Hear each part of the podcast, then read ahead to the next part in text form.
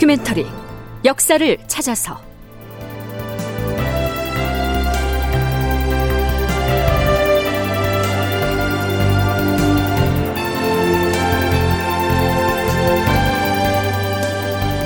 제 917편 협상 결렬. 다시 전운이 감돌다. 극본 이상락. 연출 최홍준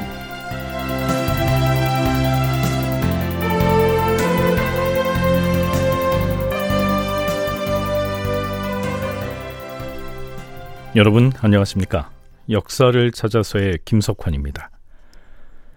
선조 제위 29년째인 1596년 6월 말에 선조는 유성룡 등 조정 대신들의 의견을 받아들여서 일본에 사신을 파견하기로 결정합니다. 선조 수정실록에서는 그 결정 배경을 이렇게 설명하고 있습니다. 당시 명나라의 심유경 등이 조선의 사신도 동행할 것을 여러 번 재촉하였으나 임금은 오랫동안 이를 허락하지 않고 있었다. 그런데 이때에 이르러 대신과 비변사의 신하들이 전하, 일단 두 사람을 사령으로 뽑되 사신이나 통신사라는 칭호는 붙이지 말고 다만 근수라는 이름을 붙여서 명나라 사절단에 딸려 보내는 것이 온당할 듯하옵니다. 이렇게 여러 번 개청하였으므로 임금이 허락한 것이다. 또한 만일의 통신사 파견을 거절했다가 명나라 장수들에게 환심을 잃게 되고 더불어 뒷날 화친교섭이 실패해버린다면 나라를 지켜낼 방비책이 없게 될까 두려웠던 까닭에 할 수 없이 부응한 것이다. 네, 앞에서 사신이나 통신사라는 칭호를 붙이지 말고 그저 근수라는 이름으로 보내자고 했는데요. 여기에서 말하는 근수란 윗사람을 수행해서 따라가는 사람을 일컫습니다. 그러니까 조선에서 보내는 사신은 공식적인 사신이나 통신사가 아니라 명나라의 직사를 수행하는 종사관 정도로 위치 지으려고 했던 것이죠. 하지만 결국엔 통신사라는 이름으로 일본으로 건너가게 됩니다. 자, 그렇다면 누구를 통신사로 보내야 할까요? 전하, 신동부승지 유희서이옵니다. 어, 어서 들라.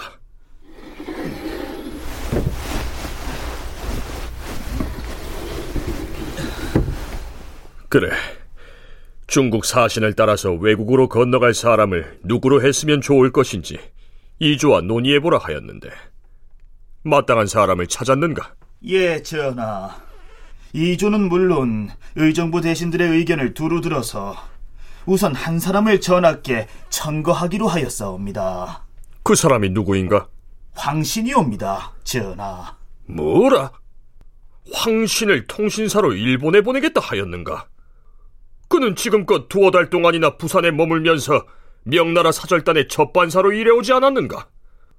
그런 황신을 사신으로 일본에 보낸다. 전하, 명나라 조정으로부터 고명과 칙서가 어제 도착했으니 한시바비 사신을 뽑아서 부산으로 내려보내야 하옵니다.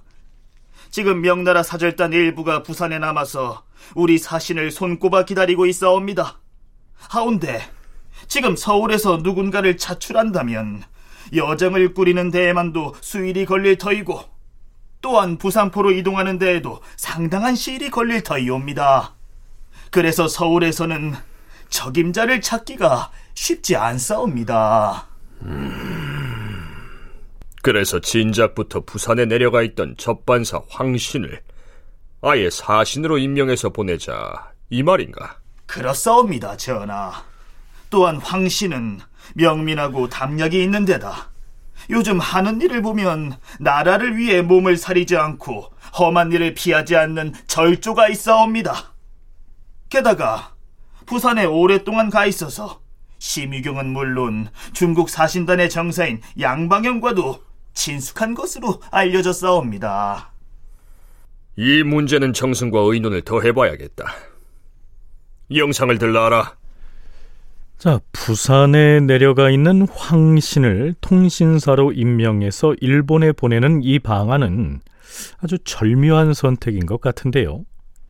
지금껏 명나라 인사들에 대한 접반사 역할을 해온 사람을 갑자기 사신으로 임명한다. 이것은 조금은 파격적이라고 할 만하지요. 자, 그렇다면 영의정 유성룡은 그를 어떻게 평가할까요? 황씨는 어떤 사람인가? 황씨는 총명하고 민첩하며 담력이 있을 뿐 아니라 어떠한 경우든 두 마음을 품지 않는 절조 있는 사람이 옵니다. 그리고 황씨는 2년여 동안이나 심유경의 접반사로 일해온 바 있어서 누구보다 명나라 사신단에 대해서 잘 알고 있사옵니다. 사실 조정에 있는 내로라는 관리들이 모두 명나라 인사들의 첫반 임무에 차출되는 것을 꺼리고 회피했었는데 황씨는 그리하지 않았사옵니다. 그러면 황신을 사신으로 내려보내도록 하라.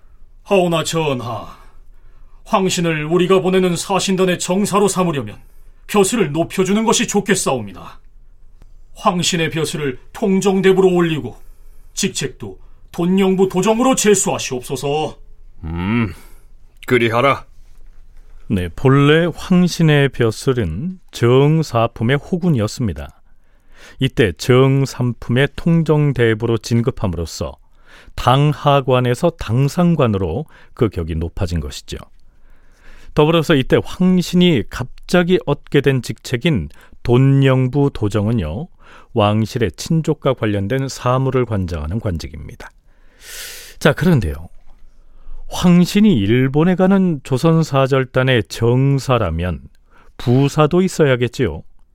역시 부산과 가까운 곳에 있던 대구의 부사 박홍장이 부사로 임명돼서 함께 떠나게 됩니다.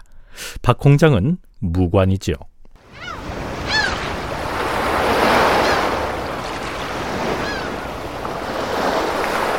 덫을 올리고 출발하라!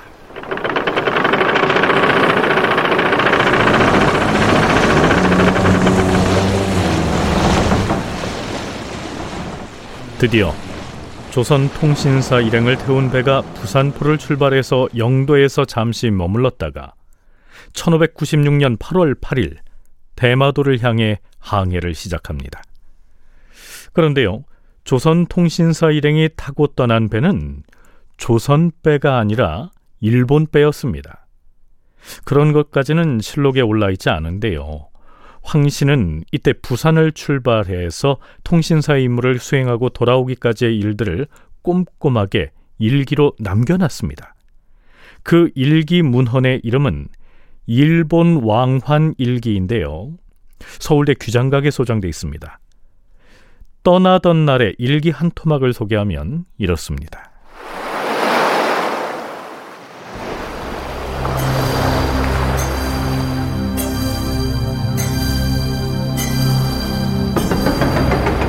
이번 행차를 위하여 경상도 좌수영에서 배 한 척, 그리고 우수영에서 배 세 척을 차출하였다.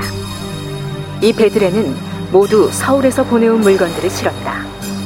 우리 사신단은 애초에 모두 우리나라 배들을 타고 가려고 하였는데 일본 사람들이 한결같이 이르기를 조선의 배는 바닥이 너무 넓고 변편하여서 억센 파도가 몰아치는 큰 바다를 건너기에는 적당하지 않습니다. 반면에 우리 일본의 배는 밑바닥이 달게 가슴처럼 각이져 있어서 파도를 민첩하게 헤쳐나갈 수가 있습니다. 그러니 우리 일본 배를 타고 출발해야 합니다.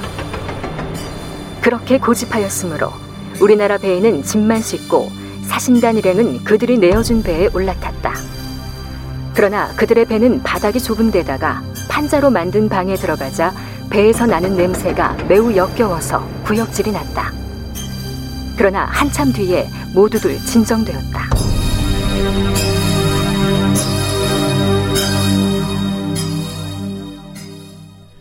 자, 조선 조정에서는 어지간하면 안 보내려고 버티다가 하는 수 없이 이 황신 일행을 명나라 사신단에 딸려 보낸 건데요. 결과적으로 통신사 파견으로 조선은 무엇을 얻었을까요? 얻은 것이 있기는 했을까요? 한국해양대 김강식 교수의 얘기입니다. 책봉사 종사관으로 따라가는 황신의 역할은 뭐 제한될 수밖에 없는데 어쨌든 이 과정에서 통신사로 가는 국내에서 일정부터 해서 또 일본으로 가고 하는 과정에서 자기가 본 걸 이제 국가에 올린 게 계문인데 어, 그 계문의 주 내용은 어쨌든 일본군의 어떤 군사적 상황 그런 것들 또 일본의 어떤 정치적 상황 이런 것들을 파악해서 이제 국가에 올린 것이다 이렇게 볼 수 있죠. 그래서 어, 일본군 안에서 뭐 갓도 군사가 어떻게 활동할 것이고 그다음에 군의시 군사가 어떻게 활동하고 또 일본의 어떤 그 지금 수도에서 어떤 정치적 상황이 어떻게 전개되고 있다. 그래서 광화회담이 뭐 결렬될 것 같다 이런 이야기들을 자기 나름대로 일단 파악한 정보를 가지고 국가에 보고를 했다 이렇게 볼 수 있습니다. 황 씨는 부산을 출발하기 전부터 대마도나 일기도를 경유하는 과정에서 있었던 일, 그리고 교토와 오사카 등지에서 있었던 일들을 그때그때 계문에 담아서 인편으로 조선 조정에 올려보냅니다. 황신의 군관으로 따라갔던 조덕수와 박정호 등이 통신사 황신이 보낸 비밀 보고서를 가져왔는데 대략 이런 내용이었다. 전하, 지금 중국의 두 사신은 모두 입기섬에 있사옵니다. 그런데 관백인 풍신수길이 명나라 사신들만을 만나겠다 하면서 저희들에게는 접대를 허락하지 않고 있사옵니다. 풍신수길은 우리 조선의 통신사를 지칭하면서 나는 조선에서 길을 빌려주면 중국으로 들어가 조공을 하려고 하였다. 그런데 이것을 조선이 허락하지 않았으니 그 무례함이 매우 심하다. 또한 중국의 직사가 바다를 건너올 때 조선의 통신산 함께 오지 않고 뒤늦게야 출발하여 약속한 때에 이르지 않았으니 난 이 역시 참을 수가 없다. 어차피 다시 전쟁을 하여서 승부를 결정해야 하겠다. 이렇게 말했다고 하옵니다. 황신이 보내온 장계에는 풍신수길이 조선의 사신은 아예 만나주려고 하지도 않았다는 등 뒤로 가면 갈수록 점점 더 불리한 내용들이 보고되고 있습니다. 서강대 계승범 교수의 얘기입니다. 일본에 가서도 일본 정황을 그대로 보고 탐문을 해요. 근데 주로 이제 일본 말을 할 수가 없으니까 필담을 하거나 통역관 통해서 이제 정보를 수집하는데 주로 일본에 가서 한 거는 히데요시도 못 만나요. 왜냐하면 히데요시가 난 지금 내 항복 조건을 수락한 명나라 황제가 나한테 보낸 사신을 내가 접견하겠다. 조선의 손에들은 관심 없어. 뭐 이런 식으로 해버리는데 이제 히데요시도 알게 돼서 분기탱천에서 이제 노발대발하죠. 그런 정보들이 다 들어가는 거고 어, 별난의 위험도 있을 수 있고 지금 이 사태를 어떻게 해결할지 알 수가 없다. 이런 식의 얘기들을 계속해서 보고를 올리는 거죠. 계승범 교수의 얘기 중에서 도요토미 히데요시가 분기탱천했다고 했는데요. 그동안 명나라의 시뮤경과 일본의 고니시 유키나가가 강화 협상을 진행하면서 항복문서까지 조작하는 등 속임수를 썼다는 것을 알고서 분노했다. 이 얘기입니다.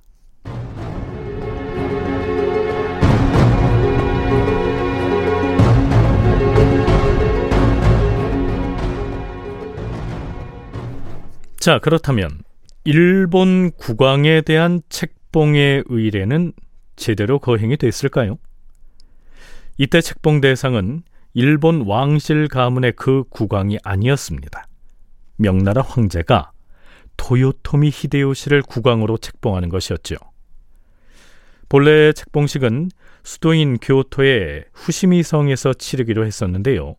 공교롭게도 명나라 사신단이 일본에 도착한 바로 그때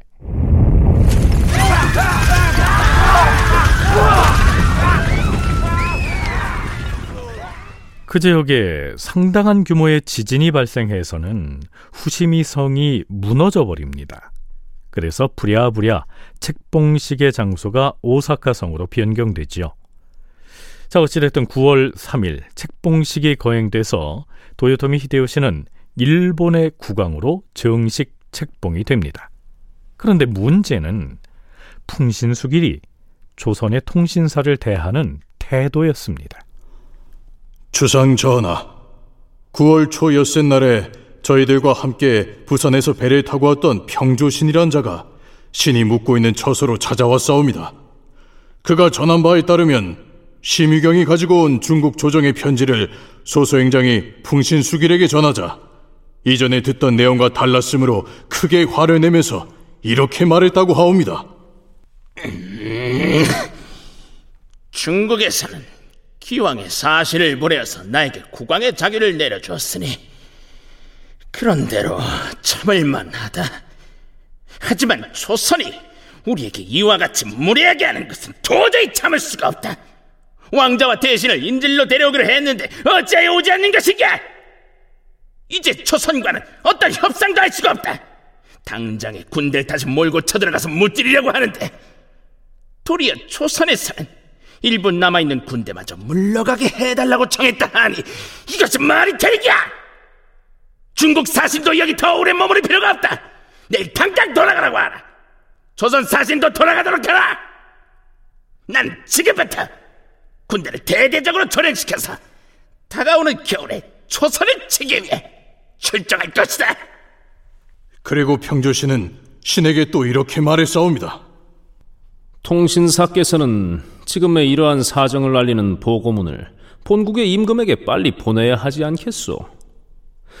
이곳의 형편으로 보아 통신사가 본국으로 돌아갈 때까지 기다리게 되면 본국에서 대처해야 할 일이 너무 지체되어 낭패를 당할지도 모르지 않습니까? 상황이 이렇게 돌아가고 있었던 것입니다. 그러니까 일본은 조선과 화친 협상을 하기는커녕 침략을 통고하고 있었던 것이죠. 이러한 내용의 계문을 접한 조선 조정에서는 비상이 걸립니다. 주상 전하, 비변사에서 아래옵니다. 황신이 보내온 장계를 보아하니 이미 외적의 내부 정세가 변하여 싸웁니다. 사세가 이렇게 되었으므로 빨리 실상을 갖추어 적어서 명나라 조정에 고해야 하옵니다. 명나라에 보낼 사신부터 차출하고 승정원을 시켜서 황제에게 올릴 문서를 마련하게 하시옵소서. 서강대 계승범 교수의 얘기 이어집니다. 이거를 지금 북경 정부에 빨리 알려서 강화 협상을 깨고 명나라가 다시 와서 일본군과 철저하게 싸워서 힘으로 물리쳐주고 이렇게 종전을 해야 조선도 체면을 지킬 수 있는 게 왕이나 왕자나 대신이나 누구 한 명이라도 일본의 볼모로 가면 국제 무대에서는 뭐냐 하면은 조선이 패배했다는 걸 인정하는 거예요. 말이 강하지. 실제 그런 상황이 오면 하다못해 하사도까지는 아니더라도 일부의 땅을 넘겨줄지도 모르는 비상사태이기 때문에 당시 조선은 이게 지금 우리를 속이는지 안 속이는지 확신이 없는 상태에서 심유경한테 대들 수가 없잖아요. 송창한테 대들 수가 없잖아요. 그래서 그냥 질질 끌려간 경향이 있었는데 황신을 통해서 확실히 안 이상은 우리가 이제는 명나라 장소들을 몰래 몰래 피해서라도 빨리 하가 북경에 가서 이 진실을 알려야 한다는 거죠. 다시 황신의 일기 한 대목을 살펴보죠.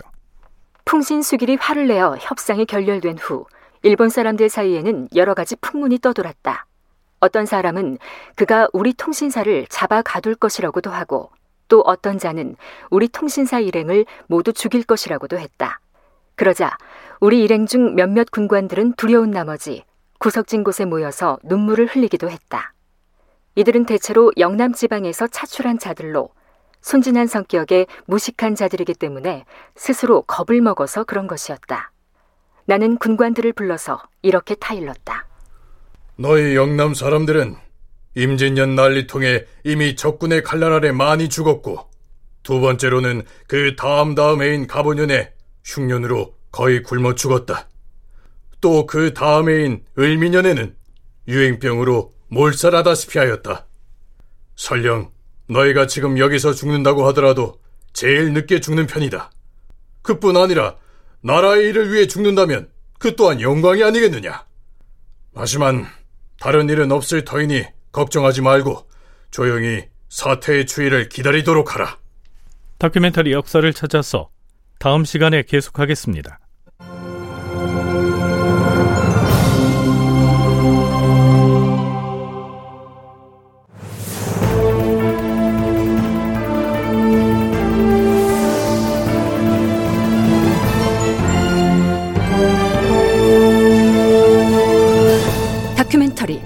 역사를 찾아서 제917편 협상결렬 다시 전운이 감돌다 이상락 극본 최웅준 연출로 보내드렸습니다.